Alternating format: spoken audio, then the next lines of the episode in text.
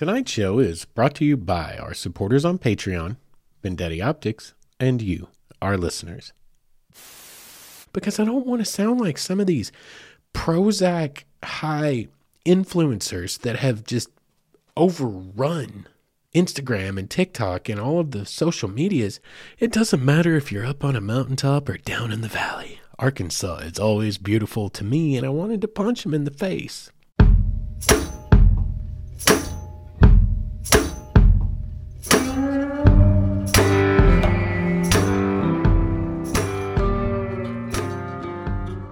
What is up, all of you wayward souls, and welcome back to the Wayward Stories podcast. Wayward Stories is the podcast where we tell the tales of our adventures in our wanderings and our wonderings. Happy Thanksgiving, y'all. Hopefully, some of you are listening to this tonight on Thanksgiving. It's going to drop a little bit late, um, but I decided to go ahead and record today and go ahead and drop it today because I know many of you actually travel on your Thanksgiving holidays and you get out and do some of the things we've talked about over the last several years. Um, I've heard from a lot of you actually who were like pretty psyched to get this, um, well, I don't know, this idea when I was kind of like, hey, listen, I ain't got no family. I ain't got nowhere to go and I ain't got nowhere to be. So I made my own traditions and I go on a road trip. I go explore. And a whole lot of you picked up on that. And that's really cool. I've heard from several of you over the years that do that yourself. So hopefully, to any of you that are out there on those long, lonesome highways tonight, chasing your wanderlust, and you are out there living the high life, um, well, happy Thanksgiving to you. Be safe out there. And don't forget to drop a line and get in touch. Let me know what you guys are doing out there. Anyway, so it is Thanksgiving. I am recording today, which might come as a surprise to many of you because usually on Thanksgiving Day, I myself am out there somewhere on some big adventure because my birthday's coming up. It is Thanksgiving. They always fall really close together, sometimes on the same day. And I usually take a trip so I don't have to sit at home and feel sad and depressed, you know, about not having anything to do. This year, though, it didn't quite work out that way. And it does kind of suck. But hopefully it's just being postponed until Christmas and then I will take my adventure then. But I did get into an adventure today, and that is what tonight's podcast is going to be about. So I thought I would sit down and make a podcast right here on Thanksgiving evening after I'm finally dry and warm with a full tummy again. And I was not dry and warm for a decent portion of the last several hours. We'll get into that later in the episode. But I am dry, I am warm now, I am snugged up here in Studio 119, and I am ready to get back on the mic. Y'all, because we did miss a drop a couple of weeks ago. Again, you have my apologies. Um, that was one of those where there was just no possible way. There was no possible way it wasn't going to happen. So I appreciate your continued patience with me as I push further on towards my degree and trying to survive everyday life. Um, before we get into the show, let's uh let's actually do a couple of updates that I think you guys are going to want to hear about. Number 1, let's talk about my Leatherman real quick. Do you remember the Leatherman that died um back on the rescue that we did here about a month ago, a little over a month ago, and I told you guys I would update you and let you know how Leatherman's um how their warranty claims, how how how easy it went if they if they held true to their claim, because this thing was 15 years old, if they would hold true to their guarantee, etc. Well, they certainly did. They had it for about a week, and it was back in my grubby palms in about, I don't know, 10 days total. And it is fixed right up. And I'm pretty sure it was the original one that I sent off because I think what they did is I think they just pulled it apart and they put a couple of new, um, whatever the pinchers are in there. And anyway, I think I have most of the same tool that I sent off, which was the one that my mother gave me 15 years ago, and it is fixed. No questions asked. They didn't charge me a dime. I mean, I paid to ship it out there, but they shipped it back, and I just they just did. They didn't even send a note with it. I just got my Leatherman back and it was fixed. So that's super cool they hold up their guarantee for a 25 year limited warranty or whatever. So that's a cool update.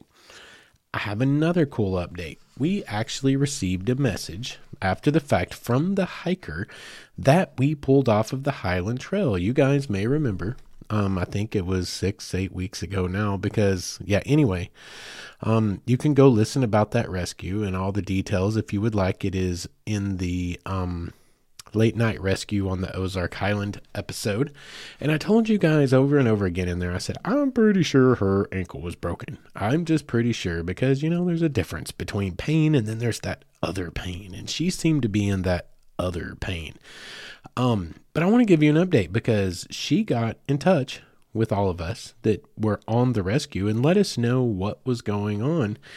And it's pretty brutal. I wasn't wrong about being pretty sure it was broken. Anyway, it's really cool to hear from someone after the fact on a deal like this. That doesn't always happen. And she shared this with us and um, the public at large. So I'm going to share it with you.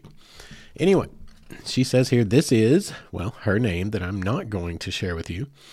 The hiker that you rescued on October 8th. Okay, so there you go. It was October 8th. I don't know if the ER told you about my injury, so I thought I would give you an update. I had a bimalleolar fracture, and the ER doctor said I would have to have surgery. I had surgery eight days later, the earliest for the orthopedic surgeon. Both tibia and fibula were broken through, and he put a plate and screws on the fibula and three screws in the tibia. Now, six weeks of non weight bearing. This will be difficult. I cannot thank you enough for all that you did to get me safely off the trail. It was truly incredible the effort of everyone involved. I just saw today the pictures of the rescue on the emergency Facebook page, and they were really amazing. Thank you again for everything you did. So that's really cool, first of all, just to get to hear back after the fact, find out what happened, find out that she is going to be okay. I do hope that she gets back on her feet and gets rehabbed properly and gets her butt back on the trail with her friend because um, I would hate to see something like that take her out. You know what I mean? She needs to get back out there, and I truly hope she has the ability to and gets to. So, if you ever happen to listen to this, Miss Ma'am, I'm not going to share your name, we hope the very best for you.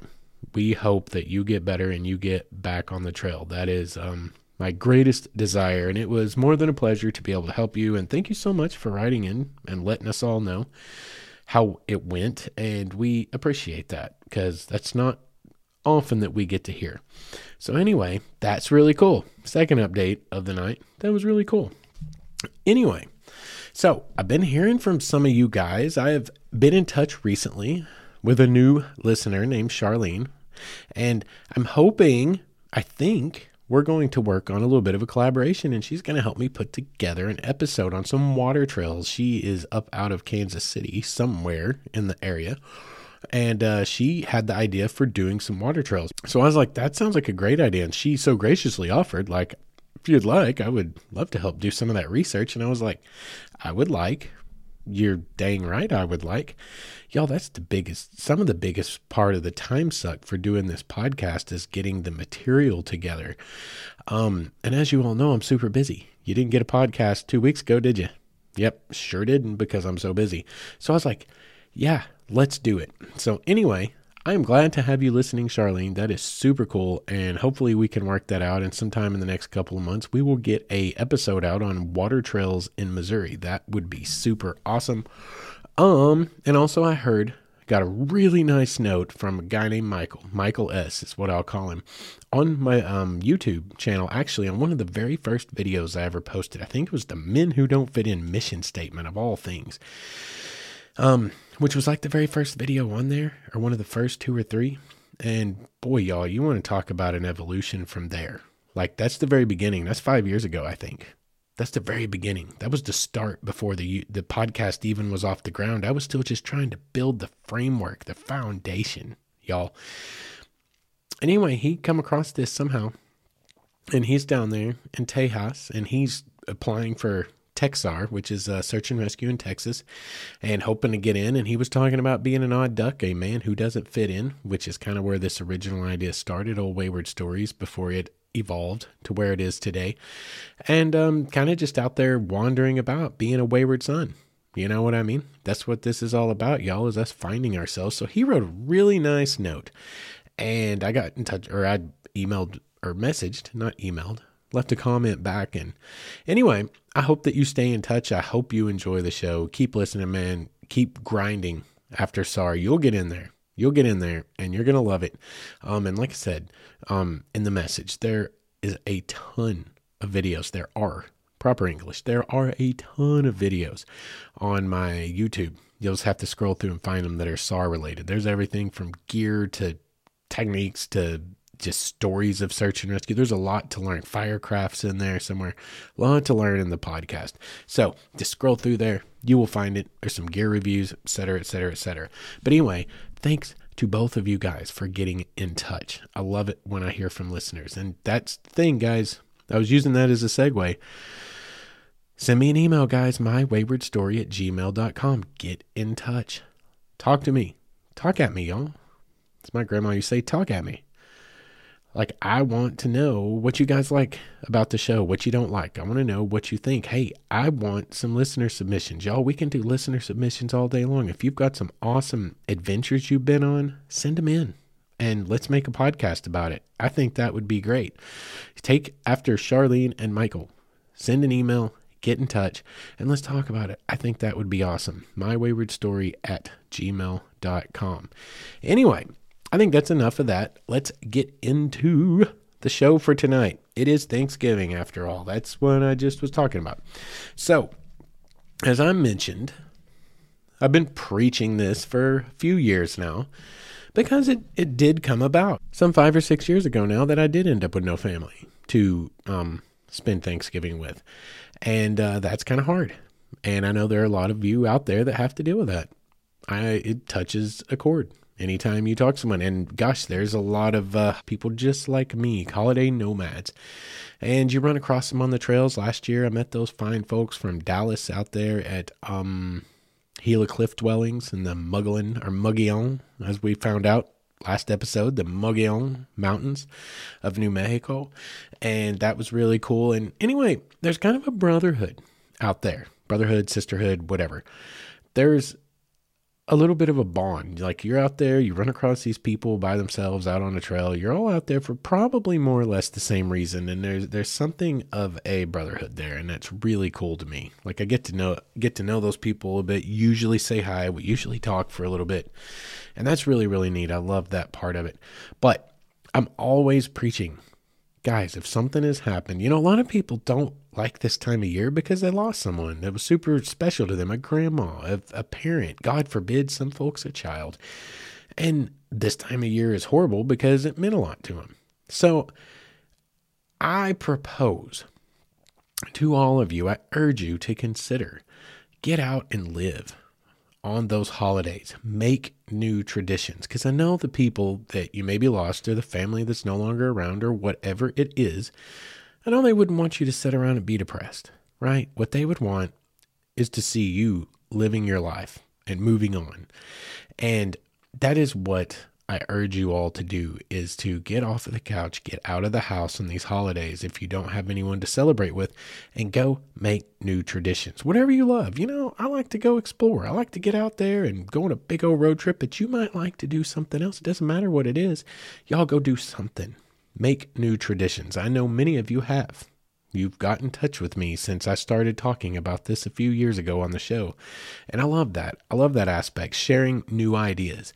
Y'all, just because it's traditional to do, say, Thanksgiving a certain way, y'all, traditions, just because something's been done one way for a million years does not mean that's the right way. Doesn't even mean it's the best way. We can do it any way we want to. Make your own traditions. I love mine more than I ever loved doing it before like the old fashioned way. I love what they become. They have very deep meaning to me. Um, but today I did not get to get out there and do, you know, kind of what I want to do and take a big old road trip this time around. But I did get out there on an adventure, and we're going to talk about that tonight. I started out with the idea that I would probably go up and I wanted to find somewhere I had not been yet up on the Buffalo, somewhere up in the Ozarks, and uh, try to get up there and get a new experience under my belt, if nothing else. So I kind of settled on the Narrows, or if you're around here, it's even on Google Maps this way. The Nars. Be like, I'm gonna go up to the Nars. Yeah. So anyway, what the Narrows is is it is a well, it's a giant bluff. It's a very tall bluff on two sides. It's a very thin stretch of rock outcropping, and to one side, as you stand on it, is the Buffalo River Valley, far, far below you. To the other side, Richland Creek Valley. You're literally standing, I don't know, at the narrowest 18 inches, two feet between a drop off on one side and a drop off on the other side. It's literally narrow. And I don't believe that's why it's called the Nars, because a narrow or a Nar on a river is usually just a place where the river kind of pinches down. And that's probably what it's named after. But up there, above the Narrows, on this bluff outcropping that you can walk out on, you kind of walking down a spine, walking down a spine between two very steep drops. And I've never seen it in person. I've only seen it on the social medias. So I wanted to go to the Nars. Wanted to go up there. Yeah. The Narrows. And so I set about to do that. From here in the fort, it's a cruise out Interstate 40 and then somewhere Russellville, Clarksville, wherever you want to. You hit the road headed north and it'll actually Google Map. However, we need to talk about that. We're going to talk about that. Anyway, as you head up for Interstate 40, you're going to end up on Highway 123. And I've driven bits and pieces of Highway 123, but I've never taken it as far north as I needed to go today to go see the NARS. Oh my God, you guys. Like, there's a stretch, I don't know how many miles long. I'm not even going to take a shot at it, several.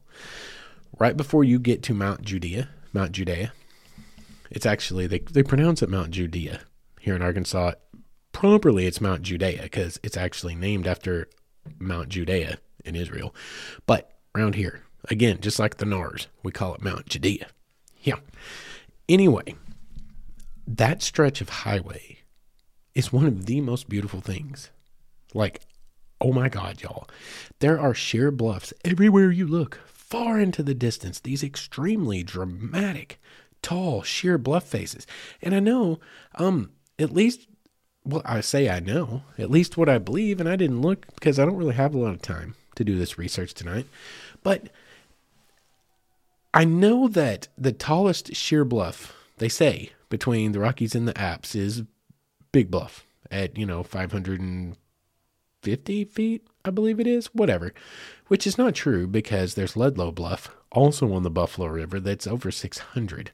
Um, there's a couple over there that are pushing 600. So Big Bluff's not even the tallest bluff on the Buffalo River. So I kind of don't think it's the tallest sheer bluff between the Apps and the Rockies, though I may be wrong. Maybe Ludlow Bluff it's not a sheer bluff. Maybe they maybe they treat it that way. I don't know anyway around it, these bluffs like feel like they would dwarf Big Bluff. I've been below Big Bluff many times. I was like halfway up some of these bluffs, driving up 123 and looking and going, "Holy dear God, these are monsters! These are monsters!" I was extremely impressed, and I've been on over a whole lot of the Ozarks, but this particular area I was going to today, I have not really ever explored it in depth. And and the one time I think I was up there, I was actually coming from a different direction. So I didn't come through this particular area. It was extreme it was dramatic, y'all. It was gorgeous. It was so dramatic. Um and there was actually still quite a bit of color in the trees changing up on those those tree lines. You're Like down here in the river valley, this stuff's already pretty much gone, y'all. It's pretty much dead. Um, it's all brown. There was some real oranges and reds that were kind of really glowing today too. Like we had really clear skies and they were really glowing up on these bluffs. It was absolutely beautiful. That drive was so cool. And Mount Judea is also actually a pretty neat itty bitty town. But anyway, once you get to Mount Judea, you go on this kind of rigmarole to go out towards the Narrows, the Nars. And I didn't, I tried, I tried to look and see the route that I went. Y'all, I ended up so far back in it. Um, I put Clementine through her paces. I mean, on the real, y'all. Like it, there, it was. They were old. They were they were old hunting roads. They're old hunting roads. Like they're the kind of things I ran in my old pick 'em up trucks and four wheelers when I was a teenager, way back in the woods down in the Ouachita Mountains, like stuff that you wouldn't take a normal car down. I was way back in there and I was feeling fairly certain that I probably wasn't where I was supposed to be. But the map looked good. The roads looked good on the map, and I pulled out my paper maps. Like I double checked it against my Arkansas Atlas and Gazetteer. I double checked it against a couple of paper maps, and it all checked out. Google Maps checked out with the paper maps. So I was like, well, I'm just gonna roll with it. And but I knew, y'all, there's some drops up there, like right off the edge of the. Yeah, I was I was concerned. There were times I was concerned about where I was, but then I'd pass a freaking hunter, you know, coming down the road. He'd be looking at me too. I mean, looking at me, looking at me. He had that like, you sure do got a purty mouth kind of look on his face. And I was like, look, bro, like, I'm sorry. I like to be out here too. I get it. My car, my little Clementine's not as masculine as your truck, whatever. But I get 36 miles to the gallon. So who's just, what do you think now, smart guy? Anyway, I was like, okay, well, there are people up here, a few driving. So, I mean, I guess I'm okay. Clemmy's four wheel drive, man. She can do some bad stuff. You'd be shocked. These little Subarus, they're capable, man. So I'm like, I might, I might. So I keep going and get way up this road. Cross, well, actually, down towards the bottom, there's this really beautiful place where you cross, I believe it was Haw Branch, and it's low water crossing. And oh my God, it was gorgeous. The water was crystal clear. It's flowing really good today. Um, but then I go up and I go through all of this stuff. Y'all, first of all, beautiful drive. Like it was just an absolutely beautiful freaking drive.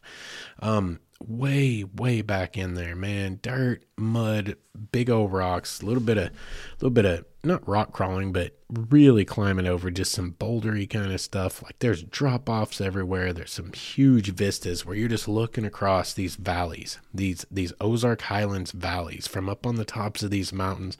And there's color sprinkled out all through the trees of what you know the ones that still have color. And then there's some dead trees that are all brown but then there's a whole lot of green trees the evergreens. It was a really beautiful day. It was a really beautiful day out. It's a little on the chilly side up there, but it was a beautiful day out. And the drive alone was just an adventure. So, you know, I was still out there living my best life, right? I was still doing what I like to do, just not where I really wanted to be doing it. But it was awesome.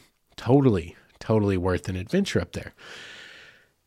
However, that said, I get up to this place and, and Google Maps says I need to take a right on Quantum Leap Drive, which kind of was surprising to me. Do you guys remember Quantum Leap? Scott Bakula. I was that was in the eighties, y'all. I was a little old kid. I remember it though. I remember it was a pretty interesting show to watch. I was little though. I don't know. It might not hold up. Might not hold up. It may have not aged well. I'd have to watch it again. It's been thirty freaking years ago, but I remember that show. But there was a Quantum Leap Drive up in the middle of freaking nowhere, way up in the middle of nowhere except that there wasn't. Had a gate across it. It was a road at one time. It's not anymore. Had a big uh, Arkansas Game and Fish Forestry Commission type of gate across it. And it hasn't been a road in a long time, I can tell you that. Because just looking down that path, ain't nobody driving down there now. Nobody would be. It was so grown up. There were trees growing in the road. So this this was 47 minutes of dirt road driving from Mount Judea. Okay, 47 minutes. So it's 47 minutes back to Mount Judea. Guess what? There's no way around. I was less than a mile and a half from the Narrows. Less than a mile and a half. And there was no way to get there. That was the only road that cut across the mountain. Everything else dead end. I was way back, y'all. I'm talking way back in the middle of nothing. All the roads up there actually were coming to dead ends at that point. That's all that was up there was hunters. So I was stuck. I had to turn around and drive 47 minutes back to Mount Judea. So it really threw off my flow. Well, as I'm looking at Google Maps, and I actually had a bar service up there, but it didn't matter because I'd already pre downloaded the map. Y'all, pre-download your maps, AllTrails, your Topo Maps, freaking Google Maps, doesn't matter. Pre-download your maps before you go out anywhere because if you lose service, guess what? You're still pinging satellites. And if you have a pre-downloaded map inside of an app on your phone, it will actually function. You just have to have the map on board, downloaded to your device. It's awesome. You can do it from almost anywhere. I mean, you don't even really have to have but a single bar of service in a few minutes to get one downloaded for a small area. Just click the tiles you need and pre download it. Or you can do it at home and do the whole damn map. It doesn't matter. But so I'm up there in it and I'm like, crap, there's literally no way around. And when I get back to Mount Judea, it's like an hour and a half around just to get to the other side where I can come up to the Nars. So I was like, that's the end of the Nars for today. I will not be seeing the Narrows today. It's not going to happen. But I'm not done because it's only 11 o'clock. I've still got, or well, by the time I was back to Mount Judea, it was noon. But I was like, I still got day. I've still got daylight. So what am I going to go do? So I pulled into Mount Judea where I did have some cell service so I could actually do some searching around the area. And I looked back down the road to where one of my original thoughts of what I could do today um, was, which was to go see Fuzzy Butt Falls, which is something I've wanted to do for a long time now. Fuzzy Butt Falls is um, waterfall up off of Falling Water Creek, um, Falling Water Creek Road, or I think it actually is showing Richland Creek Road, but I've seen both ways and also Scenic Cersei 1. That road has apparently like 13 names. I don't know why. But anyway, I thought, well, I could head back down there and, you know, that's exactly what I did.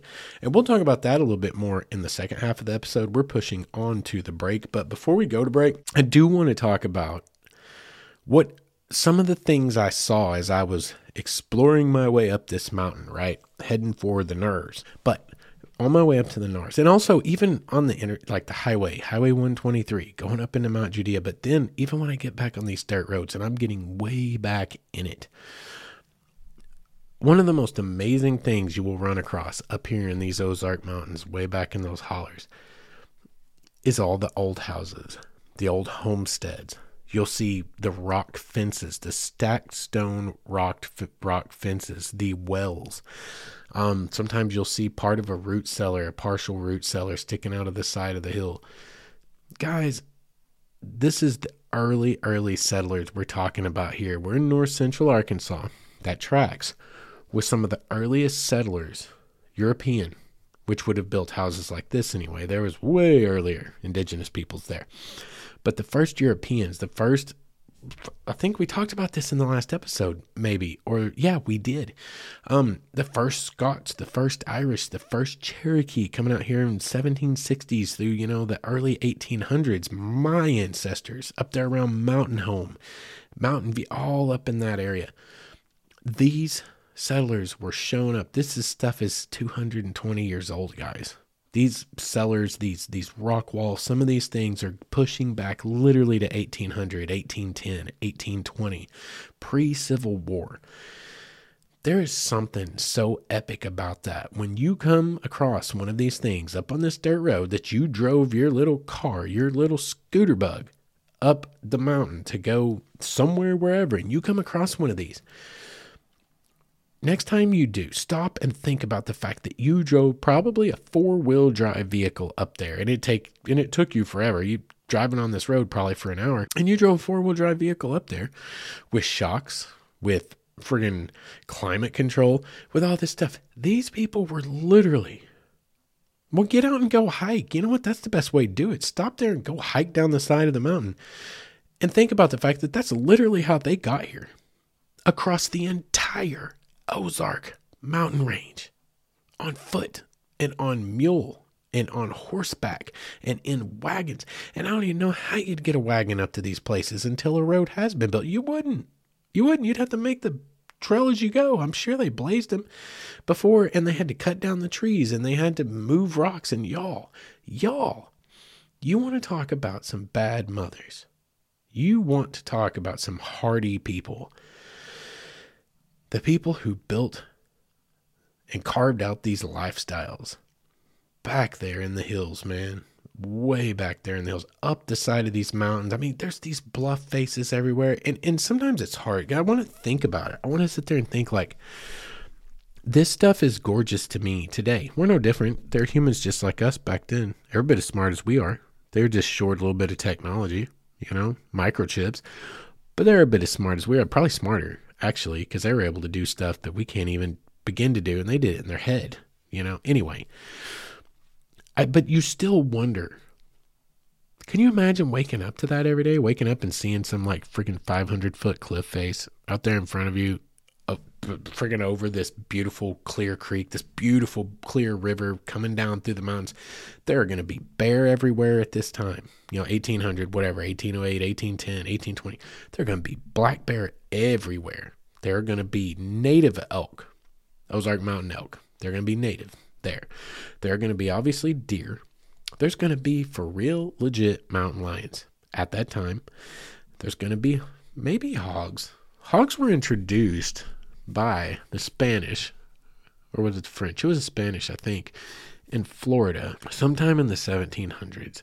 They've been a scourge on society in North America ever since. I don't know if they would have been up there at this time yet or not. It's a long way to go, but they may have been. They very well could have been. Probably were because by the time the University of Arkansas became a university back in what is what they were early, weren't they? 1868, 58, somewhere, I don't know. But they've been the Razorbacks forever, so there had to be hogs in the area, but hogs are not native to North America. God, those got things freaking procreate prolifically. Anyway, there would have been some crazy wildlife from I mean, really, let's just get down to it. I mean, the mountain lions. Sheesh, right? These guys would have been out here waking up to this every day, watching the the you know, I mean, we got our own Smoky Mountains, more or less, y'all. Nice, the right um climatic conditions. You wake up in the morning, there'll be fog hanging low in the valley. You'll have an inversion effect going on. If you're if you live up on top of one of these mountains, you could be looking down on an ocean of clouds in the Ozarks. I've seen this with my own eyes before. And it's otherworldly it's otherworldly. It will mess with your head. Like it really feels like you're you're living out a fantasy novel or something. It's insane to see. Um, and this would have been something that would have been pretty common to them. And it just blows my mind to think about them at the time, the way they carved out a life and lived a life up in those mountains. And it just it's it's shameful to me actually. It makes me feel ashamed of myself. the way I have to live and be uncomfortable. Oh my God, the way they lived. It was insane. They have my respect. But anyway, it was really cool to see all of these old homesteads. The ones, some of them still standing, and then a lot of them just foundations, but to see these things and how far back and how far up the side of this mountain they were. And it just, it was a really, really neat experience. And something that, even though you can't get to the NARS the way that I tried to go, lesson learned, and all of you listening tonight, if you want to go to the NARS, come from Woolum. That's the way to do it. But it'd still be worth maybe typing it into Google Maps and taking that drive all the way to the gated Quantum Leap Drive because I promise you, that is one of the most gorgeous cruises up a dirt road you will ever see. Do it in a four wheel drive, though. Trust me on that part. But anyway, we've pushed on past our 30 minutes now, so let's get to our sponsor break. And when we come back, we will talk about the rest of my 2023 Thanksgiving Day, um, well, this year, mini adventure. We'll be right back. What is up, all of you wayward souls? I want to tell you guys about our newest sponsor, Bendetti Optics, a brand based right here in the good old US of A, Portland, Oregon, to be exact. And I bought my first pair of Bendetti sunglasses about a year and a half ago and fell in love with them so much so that I got online and ordered a couple more pair. And when I did, there was a small shipping snafu, an order fulfillment snafu, and I got on the phone, gave them a call, and guess what? I get a call back from who? One of the big men themselves, right there in Portland from the top of the chain. Have a great conversation, and we end up starting this great relationship we have. They more than made right the little snafu that occurred. And I am now a huge proponent of them because I can tell you from personal experience, they are good people. And they're trying to compete with the big boys out there coming in at a price point of about $40, but using the exact same frame material, TR90, and the same polarization process as the big guys. As it turns out, something I think we are already probably knew in our hearts, when you buy big name sunglasses, you're buying a big name, not necessarily any more quality than you can get somewhere else, like at Bendetti Optics. They have 29 different styles. They have multiple polarization options for whatever climate you happen to live in. And they back it up with like this lifetime guarantee that if your dog eats your sunglasses, it doesn't matter how you break them, send it back in with a check to cover shipping and handling, and you're golden. You got a new pair on the way. These guys are truly trying to do it right, and they have this philosophy that a really good pair of sunglasses should not cost you so much that you are afraid to wear them. And I think all of us outdoorsmen can relate to that. So if you guys, like me, are very practical and like to get more bang for your buck and wear some great looking sunglasses, check out BendettiOptics.com. That's B E N D E T T I optics.com. Or you can go over to Instagram slash Bendetti Optics. And that I highly suggest, whether you buy a pair or not, just to check out the cutest pupper you'll ever see modeling sunglasses. Once again, that's BendettiOptics.com. And make sure and let them know Wayward Stories sent you.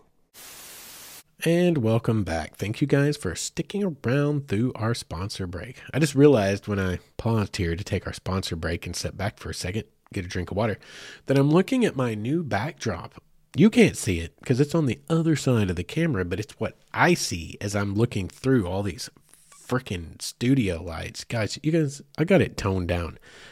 I'm blinded over here. It's so bright. Um, but I'm looking at, I got this new drop, like Temu, right? I guess everyone's heard of Temu now. Like it's kind of new to me.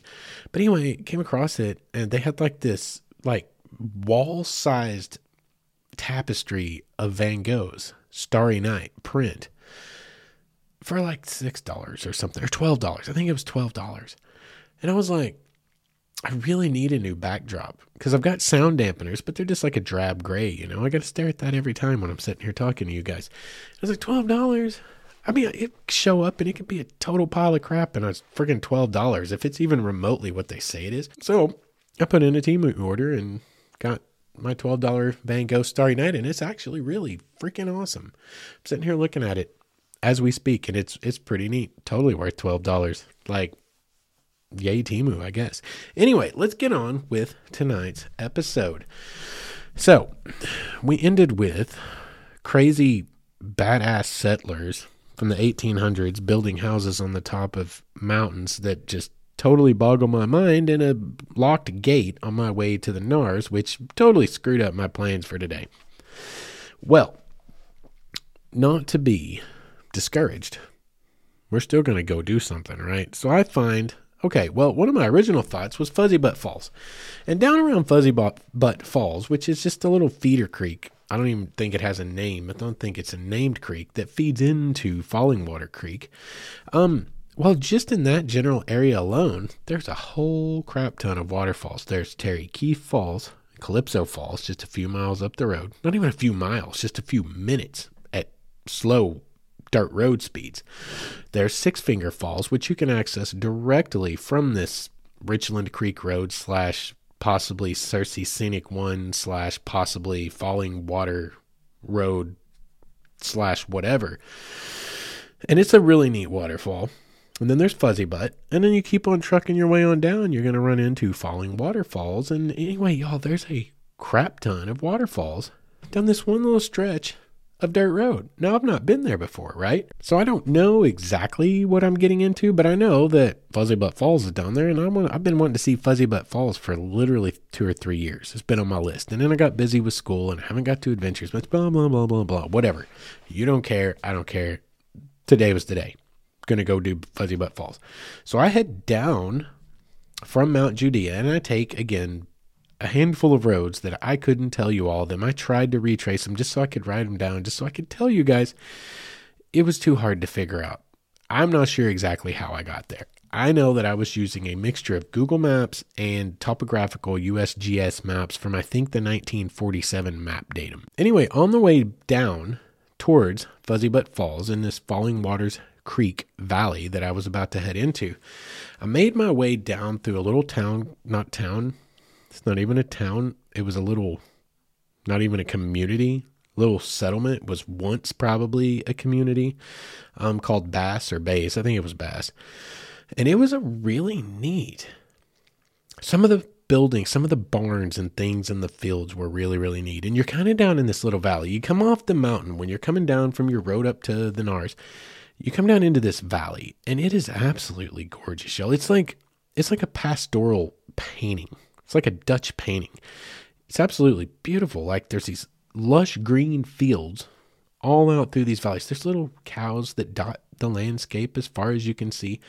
And it's a dirt road and you're just booking along on this dirt road and you're crossing across these beautiful little clear water creeks, the Ozarks truly are a really amazing place. They're really beautiful. The Ozark Highlands, you get up in those highlands and you've got the bluffs, you've got the high tops, but then you got these valleys that have been eroded away for tens of the hundreds of thousands of years, millions of years. And it's just it's really really gorgeous. It's nothing like you see in your everyday life. You know, it's not stuff you're going to see every day and it's really neat. It's a much slower pace. It's a different way of life and it's one that I remember. I've lived this. It's been 30 years ago when I was growing up, but I lived in little communities like this. Um they're really really neat places and it's really cool to get a chance to see. So this is a beautiful chill drive. This is a super chill, peaceful drive. It's a beautiful day. The sun's shining. It's a little bit cold out, but you're cruising through this valley, lush green grass, cows out there grazing, bales of hay scattered throughout as far as you can see, old barns that are probably 150 years old. It's a really neat drive heading down through this little valley. And I went through a bunch of rigmarole and a bunch of squigglies on the map. It looked like somebody just took like a handful of spaghetti and threw it against the wall and said, Hey, we're going to build roads. Like, there's your template. Make it look like that. Because that's kind of what all these little dirt roads kind of felt like. But somehow or another, I actually ended up where I needed to be, which was on, I guess, Richland Creek Road, according to Google Maps at least. The paper map that I had also seemed to maybe confirm that. It's kind of hard because it kept changing from one name to another name. I don't know what's going on with this road. It's got a bunch of names. But if you look on Google Maps, you should be able to find it. If you just, I mean, you can go Six Finger Falls, any of these things, and you're going to find it on Google Maps. But I was coming from the north, and and I just wanted like make that distinction because you won't see the same things as I saw if you say come from Interstate 40 from the south. If you go to make this trip from anywhere, you're probably going to come from the south most likely because you Interstate 40 is the easiest way across the state no matter where you're coming from. So if you are going to access it from the south, I suggest driving on past Terry Keefe Falls and all of these falls and heading on north until you get to Bass just for the drive. If you just want to make the drive and just maybe just do a little road hop out to a few of the waterfalls and just see the views. Head on up to Bass because the drive there is absolutely it's kind of it's it's really cool. It's adventurous. It's adventurous. But it's really really cool. There's this really long stretch of crazy switchbacks cuz you're making a huge either ascent or descent. I was descending, but if you're going up, you'd be ascending. You're making a big drop or gain in elevation. So there is a crazy set of switchbacks. But you guys, y'all, you're dropping down this mountain and these bluffs that are towering over you, there are so many bluffs in so many places that you go right up against. And you're looking up these sheer walls, 100 feet, 150 feet, probably, if not more. And it's like, it's just one of those things that it's ineffable. There aren't words for it there's not really words for me other than to sit here and say it's beautiful, it's beautiful, it's beautiful, it's beautiful. And I'm trying not to do that because I don't want to sound like some of these Prozac high influencers that have just overrun Instagram and TikTok and all of the social medias. Like, oh my God, I saw one the other day and I wanted to beat my head against the wall. I was like, I drove down into blah, blah, blah, blah, blah, and I saw this blah, blah, blah, blah, blah. And look how beautiful it is. It doesn't matter if you're up on a mountaintop or down in the valley. Arkansas is always beautiful to me, and I wanted to punch him in the face. Like, I'm sorry. Y'all are about to start getting the real Justin. Just by the way, shots fired, stand notice. I've sugarcoated myself for far too long, trying to, you know, kind of be play nicey nice and be diplomatic and not be too offensive to anyone because that's important to me. I like to be nice. I do. But like I'm just over it. Like the whole vibe.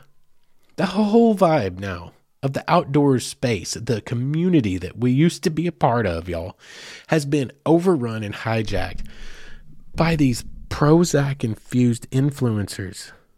And it's it's not their fault because like think about it. You're you're freaking a t-shirt company or you're whatever and you're like you know what people are stupid all we got to do is say hey we'll give you 10% off a t-shirt and let you call yourself an ambassador if you'll take pictures of yourself in our t-shirt all over the freaking place and and like say how awesome it is. And so all these people think they're important all of a sudden. They fell for it. They fell for the trick. Like, oh gosh, they gave me 10% off of a price they jacked up 10% to say that they could give me 10% off. And now I'm an influencer and I can put it in my profile and ah, people are going to like want to sleep with me now. Right? I'm going to get cred with all my friends. That's I'm I'm I'm OG outdoors. I'm OG outdoors because somebody wanted me to be an influencer. Just so you guys know, I'd literally delete about six requests a day out of my inbox, my Instagram, you know, inbox to be someone's influencer for something. About six a day, six to eight. It's constant. They blow my inbox up. It doesn't mean crap.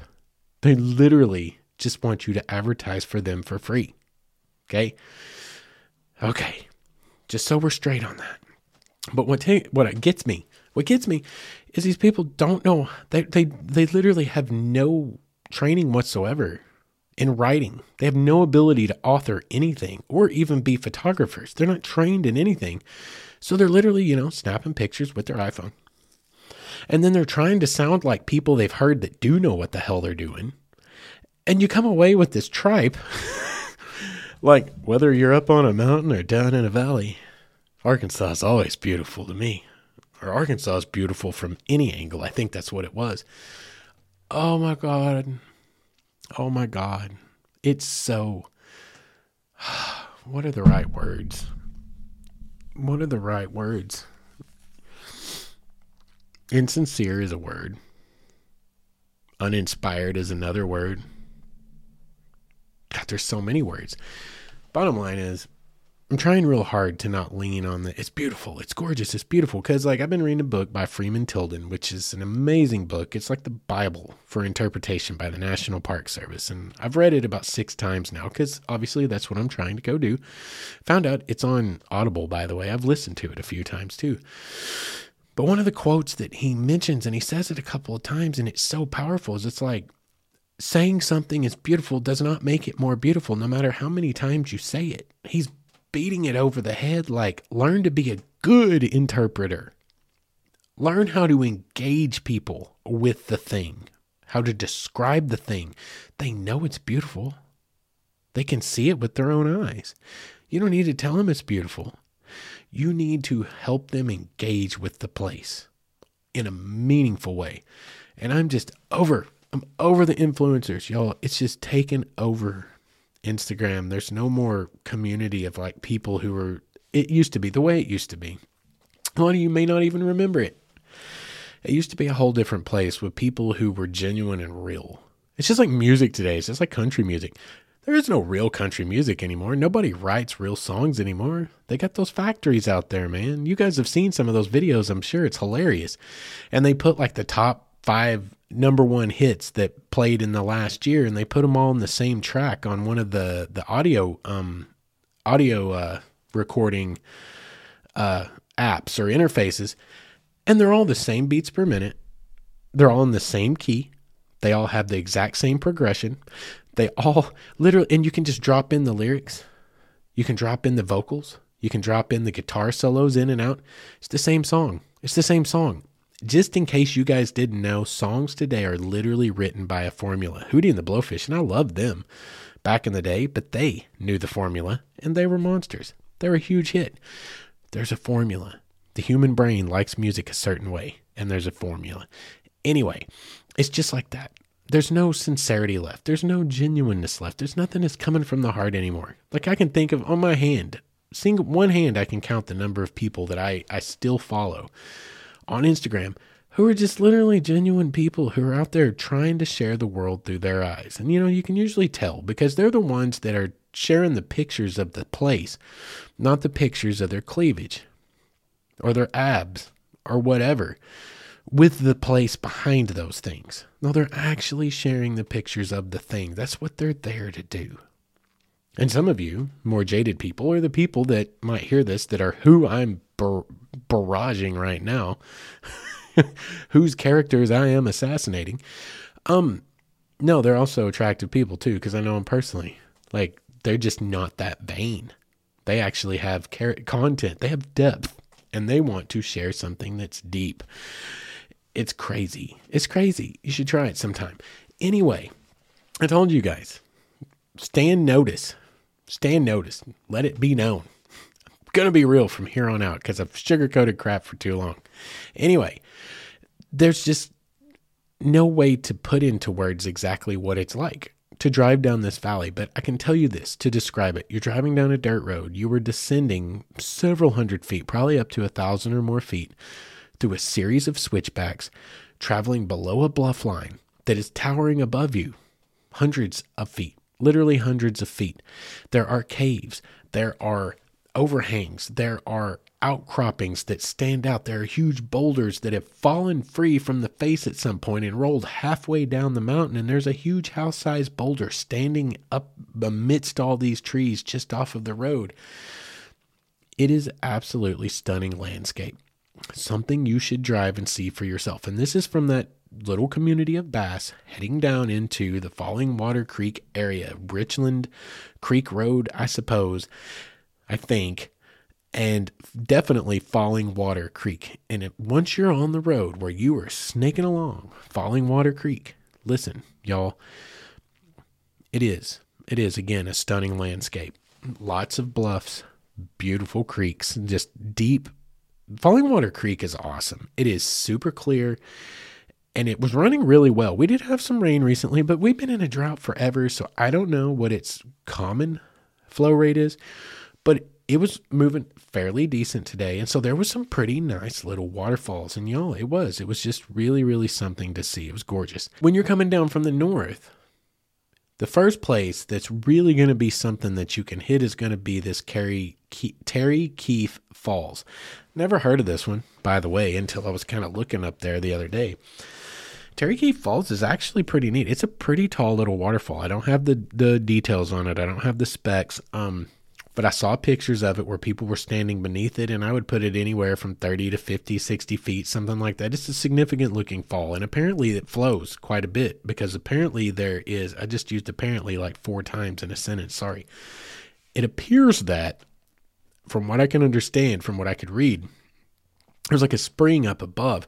And so it's more of a natural flow. It doesn't have to have had rained. You just need to check the spring at the bottom of the hike, at the trailhead. And if there's water in that spring, apparently that waterfall is going to be flowing, and it is impressive to see. So I stopped there first, and that was going to be where I was going to start, but I looked at the hike and I decided not to because I was already on well beyond one o'clock now. It gets dark at five. Well, up in those Ozark Mountain hollers, it gets dark before five, and I assure you, it's really dark down in one of those hollers when it's dark down in one of those hollers. And I wanted to see Fuzzy Butt Falls, damn it. That's what I've been after. That's what I've been wanting to do for a couple of years. So I thought, okay, Terry Keefe, maybe I'll come back up to this. If Fuzzy Butt goes faster than I expect, I'll just pop back up the road. It's only a three or four or five minute drive, and maybe I'll head up to Terry Keefe Falls then. I want to go see Fuzzy Butt because it's a cool name, right?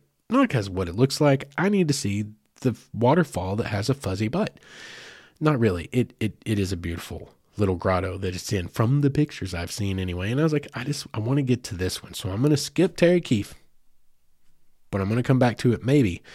But I'm telling you this because you need to know about Terry Keefe Falls because this is a part of this like gauntlet of waterfalls that are all down through this tiny, just few mile stretch of Falling Water Creek and its tributaries.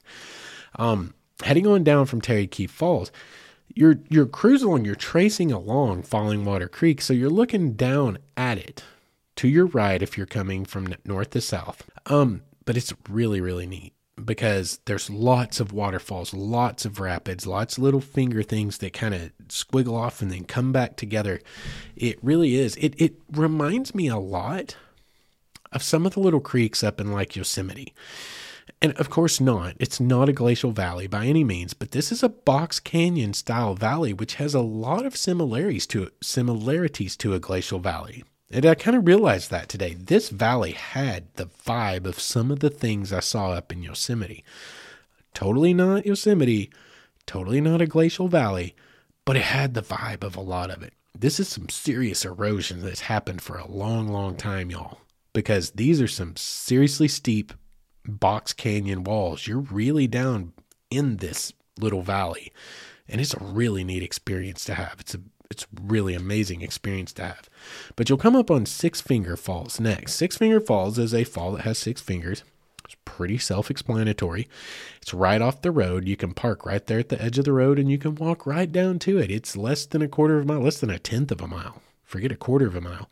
It's literally a park on the road and walk down a hill. And there it is.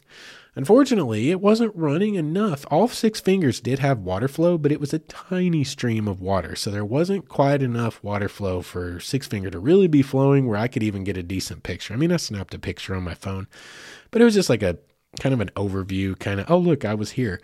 But it wasn't me getting down there and trying to get one that I'm going to put on a canvas and sell to people because the water flow just wasn't there, unfortunately. But Six Finger Falls was really pretty. It's a really neat little rock formation. It's totally worth stopping and taking a look at, and totally worth trying to go up there and catch when there's water flow because it would be really neat if the water was really moving. You could get a pretty killer long exposure shot of that thing. But I didn't stay there for long, but I loaded back up and I headed on down, went straight on to do Fuzzy Butt.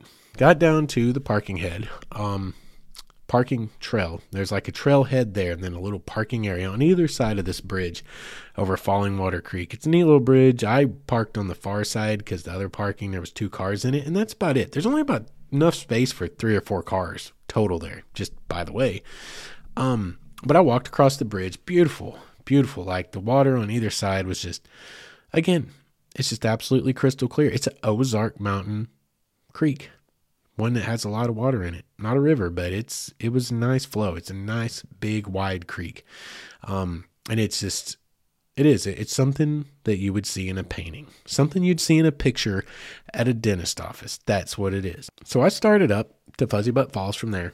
Super easy hike, y'all. It's it's just over a kilometer in. I mean, you can make the whole hike in like 40 minutes if you just walk straight there, walk straight back.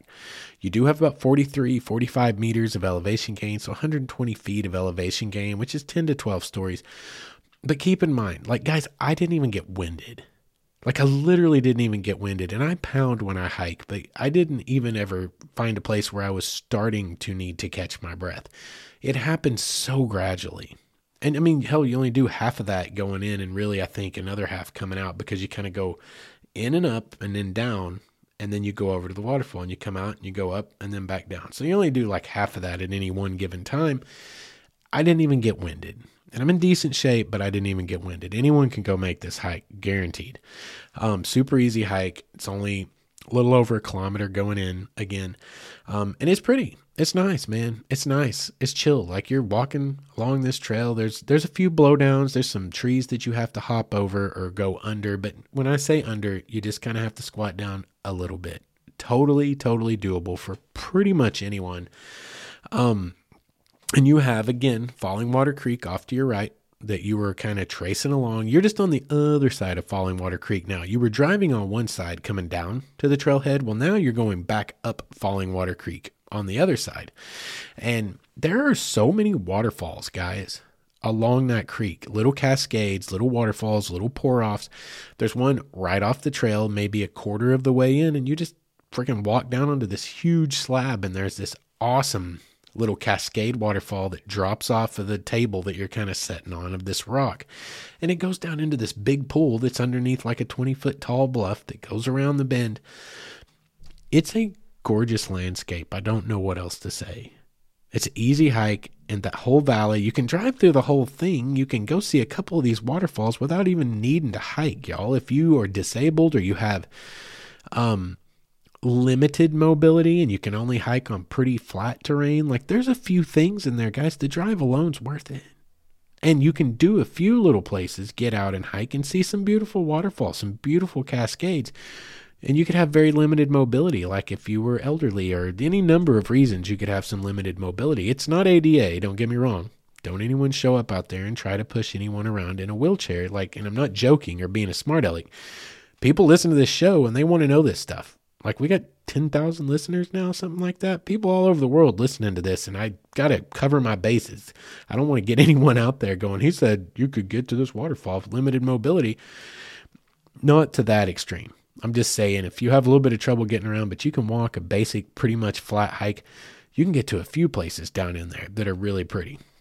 It's not that bad. And plus, a whole lot of the drive alone is gorgeous. You can, gosh, we're going to get to another one here in just a minute that you don't have to be able to hike at all. Again, it's beautiful, beautiful waterfall. Anyway, Fuzzy Butt Falls is an easy hike in. Unfortunately, we're about to have another gripe. Consider yourself warned. I told you, Justin's getting real. From here on out, you're getting a real me. So I hike in. I get up into Fuzzy Butt Falls, and it sh- was shockingly beautiful. It really was. It really was. It was absolutely stunning. You you at first don't think you're there because you're like, God, I'm looking at the side of a hill. How the hell could there be a creek in here? I'm looking at the side. The map must be wrong. AllTrails must be wrong. And then all of a sudden, you feel this cold breeze hitting you in the side of the head, and there's just like this. I don't know, like an inlet into the side of this hill. And you're like, that must be it. And you listen and you hear water falling. And it's like, oh my God, are you serious? So I walked up in that guy and came around this little corner. It's less than 100 yards up this little valley. You come around the corner to one of the most beautiful grottos I've ever seen. Y'all, it was just stunning. It's just stunning into this grotto with crystal clear water that's got this kind of nice green tint to it, like the Buffalo and the Mulberry River is kind of famous for that green tint. Was that? I think it's high magnesium content from the geology of the area. Anyway, it was it was it was really really neat.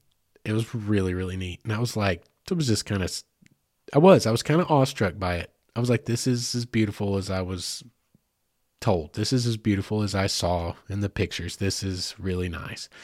So I got to get some pictures, right? I'm just starting to get set up. I've been in there two minutes, maybe, and I'm just starting to get set up to get some pictures of this really, really stunning little grotto with this little kind of cascade waterfall, Fuzzy Butt Falls. And I hear this huge racket behind me. And I turn around to see six people on effing horseback riding up the valley that I just barely picked my way through. It's narrow. And this, this little grotto is tiny. They're riding up into this grotto on horseback, six of them, or five of them. I think it was five of them at first. And they literally rode right into that grotto. Teenage boy rode right into the damn pool and let his water start his horse start drinking water as I'm trying to set up to take a picture. They literally just tromped their horses right into the middle of that grotto. And they didn't even, they weren't even nice. Like I looked up and I saw them coming in. I was like, hey, how are y'all? And one guy's like, hey. And that's about all I got. And they just tromped their damn horses right into the middle of that grotto, right in front of me as I was setting up to take a picture. They didn't say sorry. Oh, get, do you need a second? Y'all, there's an unwritten rule and, un, and it's not, but it's just, this is how we do it out there. And it's how it's always been, as long as I can remember, all these years. These little places, they get tight. There's some places that are really small, these grottos, like people go out there to see a thing, they go out there to do a thing, and you have to work to get there. Even if it's an easy hike like Fuzzy, but you're still spending an hour and 15 minutes hiking two kilometers, right? You have to work to get there. You wait your turn. If it's not big enough for everyone, you wait your turn. And we've always done that. It's always worked that no one has to say it. That's just how it works. You give someone a few minutes to get their pictures, and that person gets the hell out of the way. They know that you're behind them, they see it. So they get their pictures and they go. And they might even hang around and let you get yours and then sit and talk to you. Talk shop a little bit. Look at the pictures each other got. That's how we do it. It's how it's always been. These guys rode their damn horses right into the middle of that place. Didn't even really say hey. Acted like I wasn't even there. Rode right into the pool. And so I just freaking walked out because I didn't want to start a confrontation, but I was pissed. I mean, I was furious pissed. So I anyway, I walk out and there's two more sitting at the bottom. I was like, How are y'all? And they're like, Oh, we're good. Boy, it's beautiful in there, isn't it? And I was like, It was. Yeah, it really was. And they're like, Yeah, yeah, man. I wish there's some more water flow. But yeah, it sure is beautiful. I was like, Oh, you guys already been in there today? And like, yeah, we've been in a few times. Awesome. Freaking awesome. So I go down and I wait by the fall or the creek. And they go on in. So now there's seven horses. I think it's seven. In that little bitty tiny grotto. It's not much bigger than a damn corral if we're freaking talking horse here. I don't know. I don't get it. But so I stand down there and I wait about 10 minutes. I'm hoping they'll leave so I can go in because I walked all the way. I drove. Okay, if nothing else, I drove for eight hours today. totals. Three hours up there, got off track, you know, hit the gate, had to come back. I drove for eight or nine hours today. And I wanted the damn picture. So I tried to wait them out. They come out about 10 minutes later, and I go up and I'm going to walk past them and I'm going to head back in there, even though the water's already mud. I saw it when the guy got in. It's not green and clear anymore, it's mud. It's just stirred up.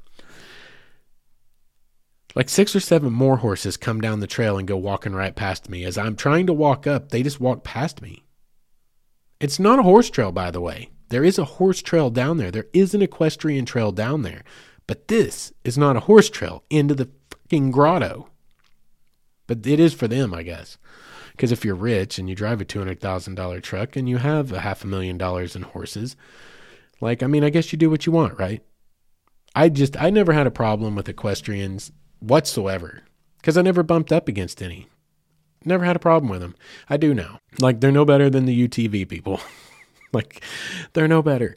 That was ridiculous. Like people are just trumping everything now with no respect for anyone. No consideration's the biggest thing too. No consideration. Anyway, I was furious about it and I said, "Well, I guess I lost today. I guess I lost." So, there's that no fuzzy butt for me either. Though I did get to see it for a second, and I did make a short little video of me walking into the grotto. I just didn't get to get the picture, and you know me, I love the picture. So I walk out and I step in horse crap on the way back down the trail. Because that's the other thing about horses on hiking trails. You have to watch out for the landmines. And I was kind of mad and not paying attention. I stepped in one. Anyway, lots of horse crap on the trail that day. Because at least, what's that? 14, 15 horses made their way down the trail just since I came in. Anyway, so that was a wash. So I head back out. And we're on past our hour now, but I'm going to finish this out because there's only a little bit left. Head on back out, and I'm, you know, I'm fuming, y'all. I am. I was mad. I drove a lot today to go see Fuzzy Butt Falls to have some holes wreck it, to be real honest with you. They could have been considerate. They could have given me five minutes total. They could have just chilled for a minute and let me do it. That's how we do it. It's how we've always done it. But I guess that's not how horse riders do it. Equestrian folk. I guess that's not how they do it. But used to be. That was kind of the code of the trail. That was the code of the grottos. Like that was the code of that was just what we did. Hikers respect each other and respect each other's space and give everyone a minute of time with it by themselves on a busy place or whatever. But anyway, I'm fuming about it. I'm trying to blow it off. So I load up and I'm like, well, today's a wash. It is what it is. I'm going to head back. I got three and a half hours of driving to think about a podcast episode tonight. I've had three or four ideas rolling around. Um, Crystal um, wanted a Rails to Trails episode. By the way, Crystal, it's written, it's done. It's done. Um, I was going to actually make it next last two weeks ago when we missed the drop, and it's still sitting here. It's underneath this for tonight, but it's Thanksgiving, and I need to do a Thanksgiving episode. And anyway, it's coming. It's coming. So Rails to Trails is coming soon. Um, but I had a couple other ideas floating around in my head too that have been on my mind here lately. So I was like, I got two or three hours to drive home, think about it, put together an episode for tonight. You know, we'll get home, we'll record. Today won't be a complete waste, right? So anyway, I load up I start back down, and um, I'm heading on down this Falling Water Creek Valley, Richland Creek Road again, I guess. Searcy Scenic One, I guess. Just y'all, it's stunning. It's stunning. Everyone go drive this road. Just go drive the road. You can get out. You can hike some of these falls if you want. Most of them are on Google Maps. The rest of them are on AllTrails. Go do the road just to see it. Just to see it. It is it's it's stunning. It just is. The bluffs, the overhangs, the caves, the creek, the waterfalls, the cascades, it's it's everything. It is a dramatic landscape. It is a dramatic landscape. It's more dramatic than any of the Ozarks are up over towards NWA. This is more in the central part of the state. There's a lot more drama. There's a lot more elevation change and there's a lot more bluffs and it, it, just guys just go do it. But anyway as i'm cruising my way back down the dirt road. Oh there's my horse riders. They'd come out while i was down at the car getting all my stuff together and having my thanksgiving dinner of cold leftover pizza and all that which is wonderful by the way. I say that don't make it sound like i don't enjoy it. Like y'all this is my kind of thanksgiving This is my kind of Thanksgiving out there, just living wherever the road takes me, eating leftover pizza from last night. That makes my soul happy. It truly does. So I was actually enjoying that part. So don't take that wrong. But in that time, apparently the horses came out up from the trailhead and they were just heading up the dirt road that I now needed to head up. And there's like 35 freaking horses going up the road. I don't know about this. They're riding their horses on a dirt road, and every single one, I'd say about six out of 10 of those horses spooked by my car, and I was going slow. Like, listen, hey, I grew up around horses. I grew up around a bunch of cows, and cows are way more sketchy than horses. And I grew up around horses too. And I was being respectful, even though I was totally PO'd at these people. And I was going slow, hanging way back, far to the right as I could. And I mean, just creeping along so they could hear me, get out of the way, do what they needed to do, and I could pass, right? Six out of 10 of these horses tried to spook. Like they, one kid, the kid actually that rode into the middle of my damn pool while I was trying to take a picture, his horse was like doing little donuts. You ever seen a horse that's like really on the very verge of freaking out? They're almost look, they look like they're almost about to start bucking. That's what this horse was doing. And I came to almost a complete stop because I didn't want to push this, right? Because I get you hurt. I'd get that kid hurt. I'd get the horse hurt. I don't want any of this. So I slowed down. This horse, it took him a minute to get this horse under control. And I'd say six out of the 10, six out of 10 of the probably 20 horses, I'd say more than half of what I passed, I had to creep by and their horses were getting all, all like shifty and skittish. I feel like that shouldn't be the case if you have these horses that you ride all the time on equestrian trails and out on these dirt roads and stuff. I don't know. I'm not I'm not a horse owner, not a horse rider, but this just it just felt weird. I've been around a lot of horses and I've never seen so many people have so much trouble keeping the horses under control around a basic normal thing that they probably run into everywhere. They're riding all the way up a dirt road like 5 miles to a horse camp. You can't tell me that cars don't pass them all the time. I feel like they weren't that experienced to horsemen and women. That's I don't know. I'm just saying. But anyway, I get past the damn horses. And I get on up the road and all of a sudden, there's a beautiful waterfall off to my left, just as pretty as you please, right there in the middle of nothing. And it's falling waterfalls. I didn't even realize I was going to pass it. And it's, I don't know how tall. I didn't pull the specs 10 feet, 15 feet tall, 20 feet tall, but it's a large torrent of water. So it's a very impressive sight. It was beautiful. So I pull over and I got to spend time at Falling Water Falls. And as if to just really wrap this day up perfectly. Well, first of all, by the way, I got down in the ish, as I like to do, because I'm going to get a picture here, right? By God. And I'm standing there in a tiny pool of water, and there's six cigarette butts floating in that tiny pool of water. Someone sat there and chain smoked and threw their fucking cigarette butts in the water at Falling Water Falls up there. It just, I just, people, like, I'm over people. I'm over the state, actually. Um, because it's become overrun by everyone. And if I had, if all things were the same, I would leave this state tomorrow and never look back just being real with you. Like I'm just over it. You can't drive a half a mile in parts of this state now in an hour because everyone literally in the United States apparently moved here in the last year. Everyone. All all the population of the United States is in northwest Arkansas now. In like the last year to 2 years. Can't drive anywhere, can't do anything, can't accomplish anything, can't go anywhere without there being 200 people there putting their cigarette butts in the beautiful water of you know, Falling Water Creek, the Buffalo River, whatever. Oh my God, people, what's wrong with you? We don't deserve this planet. Whatever happens to us over the next hundred years or so, we deserve every bit of. I'm just saying. I'm just saying. That's the energy I'm on tonight. I woke up this morning and chose violence, apparently. That's the energy I'm on. Whatever this planet does to us, we deserve at this point. We just do. Anyway, though, on a lighter note and a better note, I did get a beautiful picture, and then I dropped my phone into Falling Water Creek in about four feet of water. Yep. So dunk. Oh, wait, no, couldn't even see it. I knew about where it was, but I couldn't even see it. I had a little bit of a conniption. And I went in after it, of course, because it's my phone and I'm not rich. You know, I can't buy $100,000 horses and trucks and all that. I'm not rich. I can't afford my iPhone to be in the drink. And um, I went in after it, and it was cold. Just by the way, it was very cold today. The water was extremely cold. It was like low 50s there in the valleys in the shade, probably upper 40s. But the water was extremely cold. Like I still my voice is still like a different pitch. But it's been hours ago. I've had a hot shower since then. But anyway, anyway, I went in after it and I found it. somehow feeling around, couldn't see it, but I found it, pulled it out, and I was praying. And I was like, me, I'm just like, are you there, God? Are you there? Because I, I really need this phone to not die. I need it to work. Well, it's an iPhone. iPhones are waterproof, right? So they say. Turns out it is because I'm recording on it right now, just a few hours later. And, you know, like actually my screen's not been this clean in forever as I sit here and look at it.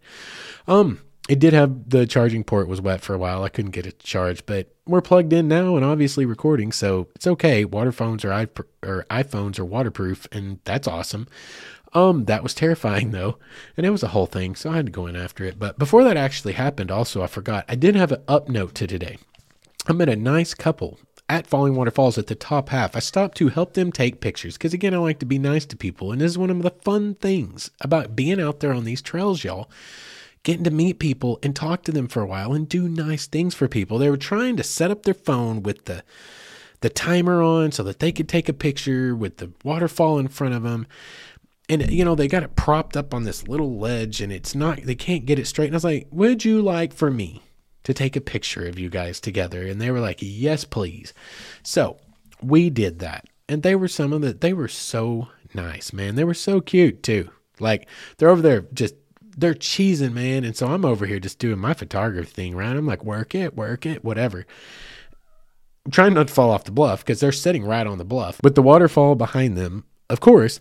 Um, but I'm also looking at this bluff right here. Anyway, we talked for probably 10 minutes, man. They were so cool. They're from this little town that I used to deliver for FedEx. His name was Juan, and I forget his wife's name. And if you guys happen to listen to this, because I gave you a card, please forgive me for forgetting your name, Miss because your husband was still talking when you went to say your name and I didn't catch all of it. And it's been a couple of hours and I don't remember. But anyway, they were super cool people. They moved to Ola, Arkansas, which is a town of about 12 people and 6,000 chickens, um, 38 years ago from Los Angeles for whatever reason. And they've been there ever since. And it's just was super cool to meet them and connect with them and get to talk with them. So see, that was an upside to today. So there's still good people out there today for all the people, all the butt heads who put their cigarette butts into the beautiful water and ride their stupid horses into the middle of a freaking pool of water someone's trying to take a picture of. For all of those jackasses, there are still some really nice kind people out there. And that was really neat to get to connect with them. And we got to talk for a few minutes and they were super, super nice. And hopefully I got some good pictures for them. But all that to say, then I took a dive into the creek. I did get my phone back. I did get a couple of pretty good pictures of the waterfall, as a matter of fact. And in the end, you know what? It was a big ass adventure today, wasn't it? Like, wasn't it? I drove from I dropped my daughter off with her mama at about 8:30 this morning to go have their Thanksgivings. At least one. I think they might have had two. I don't know. At least one. And I took off straight from there. A three hour drive up to the NARS. And you heard everything that happened there in between. And I rolled back into the house here about six o'clock tonight. So you do the math. It was a whole bunch of hours out there. I got to saw, see some really pretty things. I got to hike on some extremely beautiful landscape, some the freaking grotto alone at Fuzzy Butt, y'all. The bluffs that you're driving up 123, coming down Falling Water Creek, and just go do it. You need to get out and go do it. And if you're out there, if you were sitting around today not doing anything on your Thanksgiving, feeling sorry for yourself, and you're going to be doing it again on Christmas, hey, you just heard an idea. Start a new tradition. Go out there and explore something you've never seen before and have a good time. But don't sit around on your butt doing nothing, feeling sorry, sorry for yourself. Why did I start this podcast? To hopefully get you people off your butts and go out there and live your life before your life's over. It's what it's all about. Anyway, I think we're going to call it with that because that is pretty much the end of today's show. Um, it is beautiful coming on down. The drive out is also really awesome. You come on down Falling Waterfall or Richland Creek Road or whatever, hook off, go hit the highway to go into Ben Hur. And Ben Hur, you end up on 123 again, but it's like 123 South possibly. And you follow it all the way down into Clarksville. And again, guys, they're just, it's bucolic. There's pastures, there's cows, there's horses, all out in these beautiful lush green hay meadows like you're in the you're still in the highlands but you're dropping off the plateau y'all the mountains are still behind you you're kind of in the foothills there's still some dramatic views the sun's going to be setting at this point which it was for me it was absolutely really really peaceful and content driving back home, even though I was soaking wet and I was miserable. That was real miserable. By the way, that water in Falling Water Creek, it smells real bad. Like, as soon as I quit recording here, I have to go start the washing machine. Can't have it running in the background, right? But the water stinks. Anyway, it's clear water. It's nice water. I would not drink it though, based on that smell. Um, but anyway, it's a trip that I think that you guys should all consider doing, man. Get up there and check it out. Try to do it. Well, I'd say on an off day. You'd think Thanksgiving Day would be an off day, but there was still people out there, so whatever, it doesn't matter anymore. But it is a really awesome drive. If nothing else, it's an awesome drive. So I hope you guys get around at some point and go out there and check it out and do it. Um, and I guess that's going to do it for us tonight. I hope you guys will get out and do some of this go out and do some exploring. I hope that you had a good Thanksgiving today. I hope that you get to listen to this tonight, or if you're out on this this long weekend on an adventure. I hope that you're listening and I hope that you are enjoying it. If you guys are enjoying the show, please like and subscribe. Please leave a review, a rating and review. Y'all, we've got a few more on there. We've got like 14 now. Those are hard to come by. It's like one in 2,000 people leave a review. It's about what it comes out to. I need more of you to go leave a review. It helps so, so, so much. So please rate and review wherever you're listening. Share the videos, share the podcast into your Facebook groups. Like that makes huge difference. Big help. Word of mouth is the biggest way, the fastest way that we grow. So if you guys would do that, I'll be forever in your debt. And I really appreciate all of you that have been getting in touch and anyone that wants to, again, mywaywardstory at gmail.com or you can go to the website and you can access anything and everything we do there and contact us through the website, waywardstories.com. Guys, that's going to do it. A happy Thanksgiving to you all. Thank you for being here with me on it when I have no one else to be with tonight. And I look forward to catching you guys in a couple of weeks. We'll see what we have on the agenda for you then. I hope you guys have a safe holiday. If you do any drinking on your holidays, please do not drink and drive.